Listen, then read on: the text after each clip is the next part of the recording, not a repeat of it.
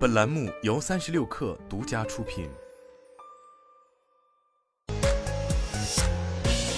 网罗新商业领域全天最热消息，欢迎收听快讯不联播，我是金盛。二零二二年京东双十一活动开始前十分钟，京东国家馆成交额同比增长超过十二倍，首日全天二十八小时超八百个海外品牌成交额同比增长超过百分之一百。同时，有近二十个国家馆入驻京东，预计到今年年底，京东国家馆总数将突破百家。在第五届进博会期间，京东发布二零二二年进口消费报告，宣布过去三年进口品牌商品采购总额达五千亿元，超额完成在二零一九年第二届进博会上所设立的四千亿元目标。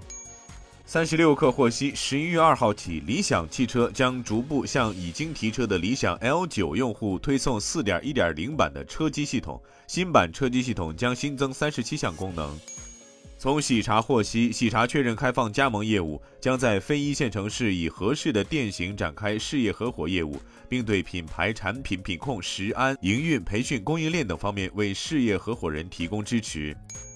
本田中国宣布，二零二二年十月，本田在中国的终端汽车销量为十万六千一百零一辆，同比下降百分之二十八点五。其中，广汽本田汽车有限公司十月终端汽车销量为五万五千八百零四辆，东风本田汽车有限公司十月终端汽车销量为五万零二百九十七辆。据彭博报道，当地时间周三，高通发布财报时表示。公司原计划在二零二三年仅为新 iPhone 系列提供大约百分之二十五 G 基带芯片，但现在预计将保持目前的供应水平，仍将为大部分新机供应基带芯片。马斯克计划裁撤 Twitter 约三千七百个岗位，占到 Twitter 员工总数的一半，目的是在其四百四十亿美元的收购案之后降低成本。此外，马斯克还打算取消公司现行的远程办公政策，要求剩余员工前往公司上班。